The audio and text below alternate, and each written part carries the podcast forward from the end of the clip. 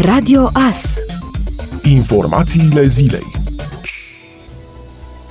Perioada stării de alertă în România va fi prelungită din nou pentru încă 30 de zile, a anunțat președintele Claus Iohannis. În ultimele zile, România a înregistrat zilnic peste 600 de noi cazuri de infectare, determinând o serie de țări să introducă restricții și cerințe suplimentare de acte pentru români. Nu vor fi introduse noi restricții, ci păstrate cele în vigoare, dar nici nu vor fi introduse noi relaxări. Una dintre măsurile de relaxare așteptate, dar care nu va fi introdusă acum era redeschiderea spațiilor interioare ale restaurantelor. Șeful statului a insistat asupra necesității purtării măștii de protecție și păstrării distanței sociale pentru a opri noi infectări. Dragi români, vreau să vă spun trei lucruri. Protejați-vă, protejați-vă și protejați și pe alții. Purtatul măștii, păstrarea distanței sunt metode sigure pentru a opri răspândirea acestei pandemii. Respectați normele, a transmis președintele. Starea de alertă a mai fost prelungită în România după expirarea stării de urgență până pe 15 iulie, ceea ce nu a împiedicat însă explozia numărului de noi infectări în lipsa unei legislații de intervenție eficientă a autorităților. Bloc blocată în Parlament prin jocuri politice și pe fondul nerespectării măsurilor de protecție de către o parte a populației, ca și a lipsei acțiunilor de control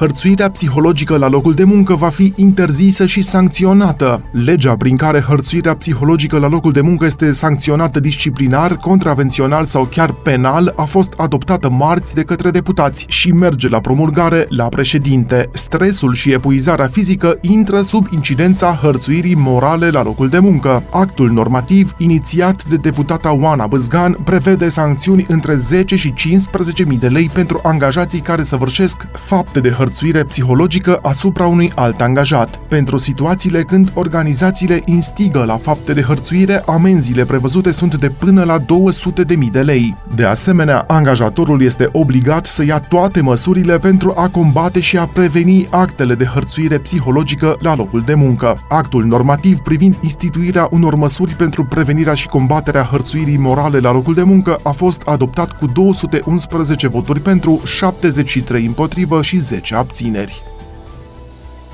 Autoritatea Națională de Management al Calității în Sănătate a suspendat acreditarea Spitalului Clinic Județean de Urgență Târgu Mureș din cauza aspectelor negative apărute în spațiul public referitoare la condițiile igienico-sanitare din secția clinică ortopedie traumatologie. Reprezentanții spitalului spun că suspendarea nu se justifică pentru că instituția funcționează în baza unei autorizații de funcționare cu program de conformare care trebuie finalizat la sfârșitul acestui an. Spitalul are termen 5 zile să elaboreze și să transmită spre avizare planul de măsuri pentru remedierea cauzelor care au condus la suspendarea acreditării.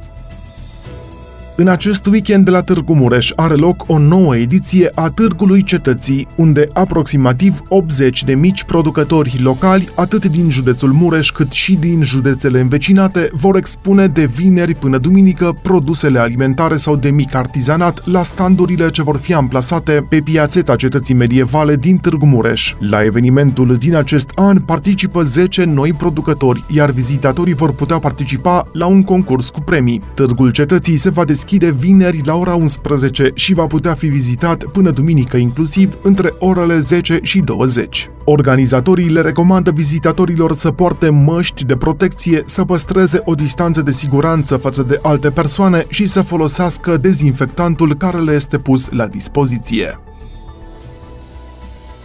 Datele publicate de guvern arată că de luna viitoare s-ar putea să avem până la 1600 de cazuri noi zilnice de infectare cu COVID-19. În nota de fundamentare a hotărârii de guvern prin care a fost prelungită starea de alertă în România încă o lună, se preconizează că numărul infectărilor cu coronavirus ar putea ajunge la 1200 până la 1600 de cazuri zilnice la jumătatea lunii august, luând în considerare diferite cifre medii constante de cazuri confirmate pentru pentru următoarea perioadă și ținând cont de absența legislației în domeniu pentru aplicarea măsurilor specifice de limitare a răspândirii infecției, în special în contextul estival în care se creează aglomerații în zone turistice răspândite pe tot teritoriul național, ne putem aștepta la o dublare a numărului de cazuri noi la 12-14 zile, începând de la jumătatea lunii iunie. Evoluția cazurilor noi confirmate a urmat o rată de reproducere supraunitară. Menținerea acestui trend de evoluție a situației ar putea să ducă la atingerea unui număr zilnic de cazuri între 1200 și 1600 la jumătatea lunii august, se mai precizează în nota de fundamentare a hotărârii de guvern. Secretarul general al Ligii Profesioniste de Fotbal, Justin Ștefan, a declarat joi că data finalei Cupei României 22 iulie nu poate fi modificată, așa cum a cerut clubul CS Universitatea Craiova. Craiovenii au cerut ca finala Cupei României să se desfășoare după încheierea Ligii 1. Oltenii se tem că FCSB, una dintre finaliste, și ar putea amenaja o parte dintre jucători la meciul din Liga 1 cu principala rivală la titlu a craiovenilor, CFR Cluj, care va avea loc sâmbătă. Ascultați Radio Astărnăveni 107 cu 1 FM și online pe tvas.ro.